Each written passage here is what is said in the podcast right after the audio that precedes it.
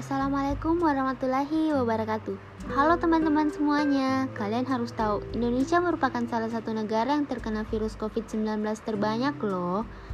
Sekarang total kasus COVID ini mencapai 665.000 yang sedang dirawat, 542.000 yang sembuh, dan meninggal dunia 19.880.000 jiwa. Dengan memutus rantai penyebaran COVID-19 ini, Teman-teman jangan lupa 3M ya, yaitu memakai masker, mencuci tangan, dan menjaga jarak. Ingat teman-teman, jangan keluar rumah jika tidak terlalu penting ya. Enjoy at home. Wassalamualaikum warahmatullahi wabarakatuh. See you.